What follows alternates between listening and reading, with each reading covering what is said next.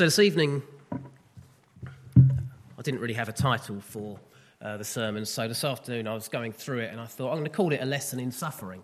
Now, many of you will be thinking every time Tom preaches it's a lesson in suffering, but hopefully this one will be slightly different. We're going to start off by reading a passage from Philippians, not the same one we looked at last week, but Philippians is one of those books that every time you stop and read a passage and contemplate it, there's just so, so rich in, in what we can learn for our Christian walk today. So, a lesson in suffering. And we're going to start off by turning to Philippians chapter 1 and reading from the middle of verse 18 to the end of verse 26. Philippians 1 from the middle of 18 to the end of verse 26. Paul says this. He says, Yes. I will continue to rejoice, for I know that through your prayers and the help turned by the Spirit of Jesus Christ, what has happened to me will turn, out, will turn out for my deliverance. I eagerly expect and hope that I will in no way be ashamed, but will have sufficient courage, so that now, as always, Christ will be exalted in my body, whether by life or by death. For to me, to live is Christ, and to die is gain. If I'm to go on living in the body, this will mean fruitful labour for me. Yet, what shall I choose? I don't know. I'm torn between the two. I desire to depart and be with Christ, which is better by far. But it is more necessary for you that I remain in the body. Convinced of this, I know that I will remain, and I will continue with with all of you for your progress and joy in the faith, so that through my being with you again, your joy in Christ Jesus will overflow on account of me. So, how can you read that and call it a lesson in suffering? It doesn't really sound like a, a, lesson in suffering, does it? But let me ask you this How do you react in times of hardship and stress? I'm not asking for people to shout out answers or anything like that, but just a little bit of, of honest self assessment. How do you react to hardship and stress? Do you rejoice? Do you celebrate? Do you give thanks for what God's doing in your life right in that moment? Or do you do what many of us tend to do and almost press pause a little bit on the Christian character and in that split second snap and lose it a little bit.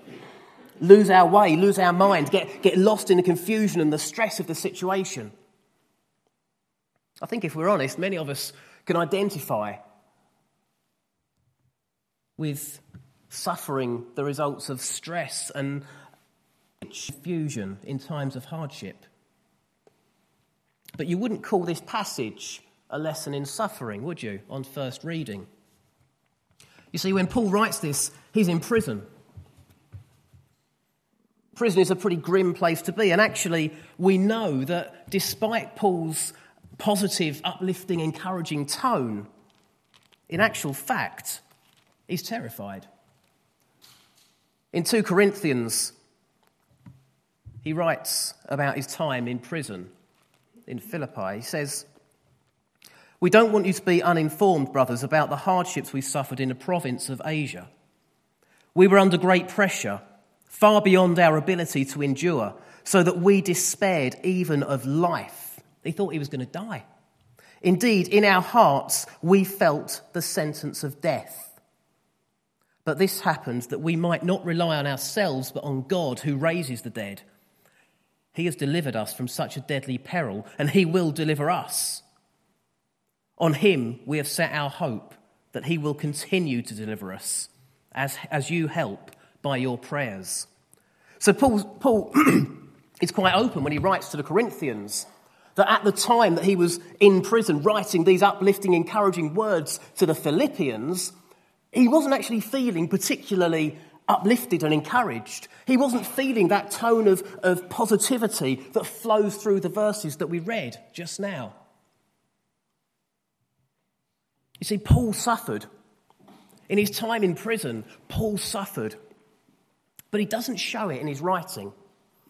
he doesn't show it in his letters to the Philippians because he wants to encourage them. Despite what he's going through, he wants to encourage them and lift them up. He doesn't want to dwell on his suffering.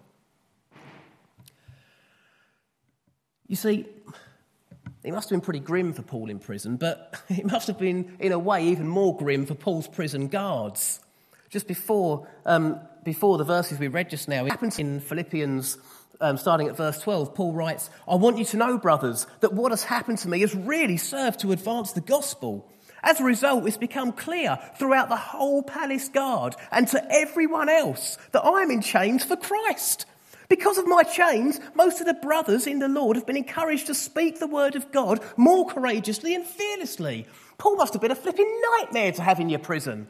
Suddenly, every prison guard is saying, Oh, no, it's my. I've got to go and do the corridor with that, that Christian nutcase. Oh, no, he's going to keep on preaching the gospel. I've heard it. I've heard it so many times. Oh, dear, oh, dear. People, Paul is, Paul is saying, This is an opportunity. This is fantastic.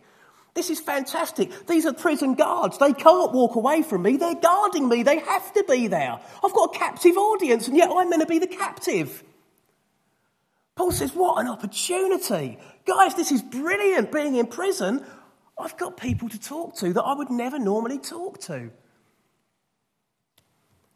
Paul doesn't dwell on the suffering of prison. Paul writes to the Philippians and he encourages them, he uplifts them, even to the point where he comes out with those fantastic words to live is Christ, to die is gain.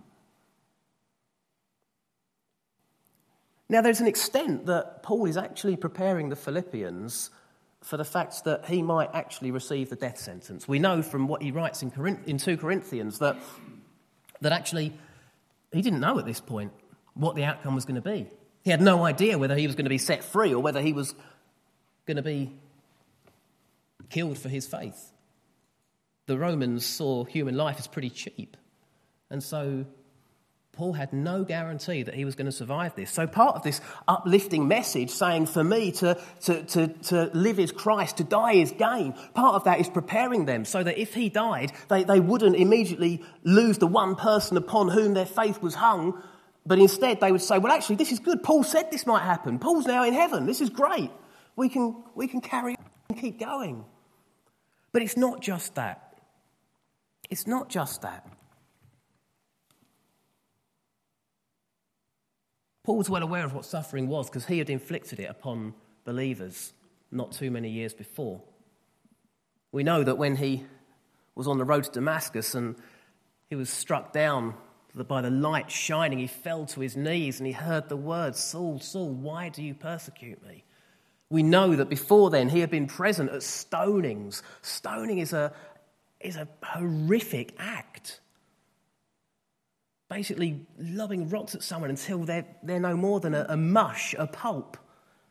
They're crushed to death by these things. This is not a pleasant way to go. It's not just a, a glancing blow and then someone just gracefully falls down and dies. It's a messy, barbaric way to die. Paul had been present he was actually going to Damascus with, with arrest warrants to round up followers of the way, the, what the early Christians were called, and to bring them into prison, to persecute them. Probably with a desire to see them killed for their faith. Paul knows what suffering is. He's also more than familiar with the words that we'll hear later on that Jesus spoke at the Passover meal that we've now come to know as the Last Supper. When Jesus spoke about his body being broken, the blood being poured out. Paul knew that on the cross, Jesus had suffered a, a, a death so painful that there was nothing, nothing that could be said was worse than crucifixion on a cross in the manner in which Jesus endured it. And so Paul does not dwell on his own suffering.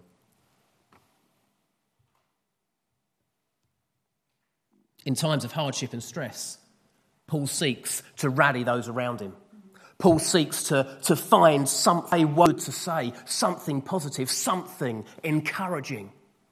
He doesn't say, Woe is me. He doesn't snap and start saying harsh words to those around him. Instead, he starts talking about his faith. He starts talking about his rock, his God. He shows incredible courage. To Paul, prison is a win win situation. To live is Christ. In other words, if I keep on living, if I get out of this alive, I've got so much more work to do, so many more people to go and to tell about Jesus. My life will be, will be consumed by, by spreading the word of Christ, by spreading the gospel. I've got so much more to do. That's what life is. But death is actually gain. Through death, I actually I go to be with Christ. I'm not just telling people about him, I'm there with him. So he says to the Philippians, I don't know what I'd rather do. I mean, to be honest, I'd probably, I'd probably rather save the work and go now, be with him. But actually, I know that you need me and that together we've got a huge amount more to do. So, hey, this is a win win. Whatever happens, it's good. Whatever happens, we can celebrate. This isn't a death wish, but this is an acknowledgement of reality. Death comes to us all. But death is not the end. Of course, death is painful. Of course, death is sad, and it's right. The Bible says there is a time to mourn.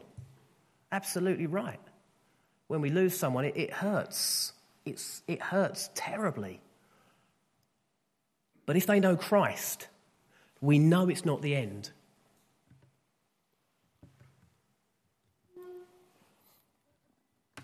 Paul's positive attitude comes from a full understanding of Christ's suffering on the cross. So, how do we understand suffering? What have we, what have we been through in our lives that we would call suffering? Who do we know at the moment is going through some sort of suffering?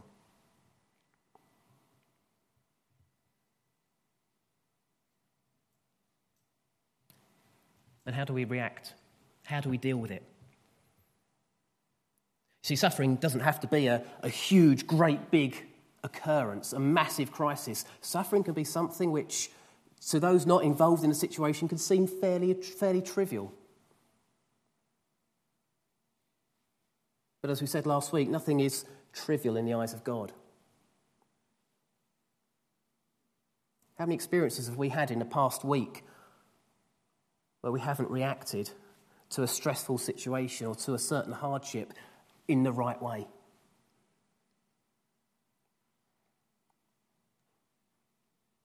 The good news is, as we said at the start of the service, it's never too late.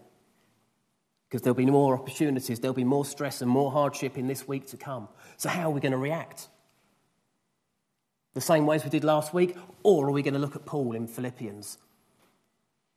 Are we going to look at Paul and say, well, actually, Whatever happens, there is a positive to this. There will be an upside. Whatever happens, we can find God in this and we can follow Him.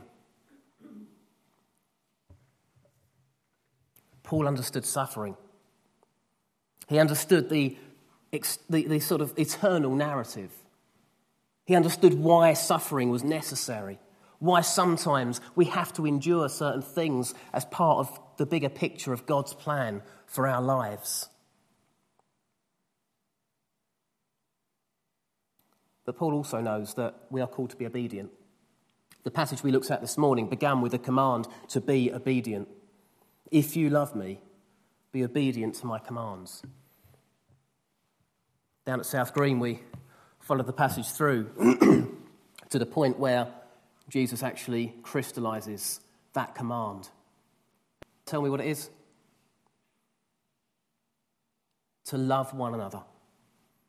That command is to love one another. Paul, here in prison, is showing love to the Philippians by not dwelling on himself, but by making sure that when they read that letter from this guy who's writing from a pretty, pretty poor conditions in a, in a dank, dark, gloomy prison, where he could have a death sentence about to be cast upon him. His days might be numbered. He has no idea what the future holds. This letter they receive, it could be one of self pity. It could be a plea for them to do something.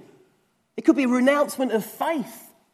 But no, it's not. It's one of the most positive, encouraging, uplifting pieces of writing that he ever penned. And that in itself is phenomenal when we consider where he was writing from, the suffering he was enduring at the time. So, how do we deal with suffering? We deal with it in a Paul like manner. We acknowledge, yeah, we do suffer. Every day there are stresses and hardships that we have to cope with, but there is a way to respond. And that way is the example of Christ. Shortly, Ian is going to come and lead us around the communion table. Before he does, though, we've got one more song.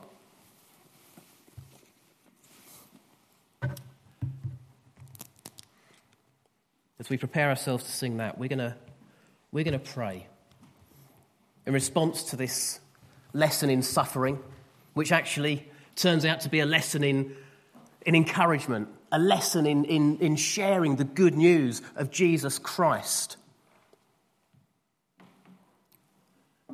Let's pray. I'm going to read the words of the song that we're about to sing as part of this prayer.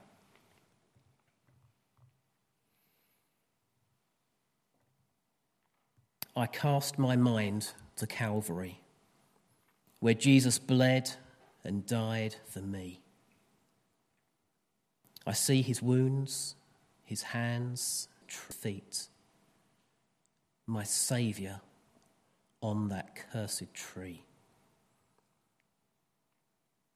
His body bound and drenched in tears. They laid him down in Joseph's tomb. The entrance sealed by heavy stone. Messiah still and all alone. Lord Jesus, we give thanks for what you have done for us. We give thanks that you endured that suffering for us, that you went to the cross willingly, so that each one of us might be spared an eternity of suffering and have that replaced by an eternity with you in your kingdom. Lord Jesus, we acknowledge this evening that there are so many times when we are faced with, with stress and hardship and, and difficult situations and we let you down. We don't deal with them in a way that honours you. Lord, we ask for your forgiveness for that. And we pray that you'll help us to deal better with those situations when the world looks for a Christian response, help us to provide one. Because we know, Father, that suffering is not what this faith is all about. This faith is a faith of good news. It's a faith of good news. Then on the third at break of dawn, the Son of Heaven rose again. O trampled death, where is your sting?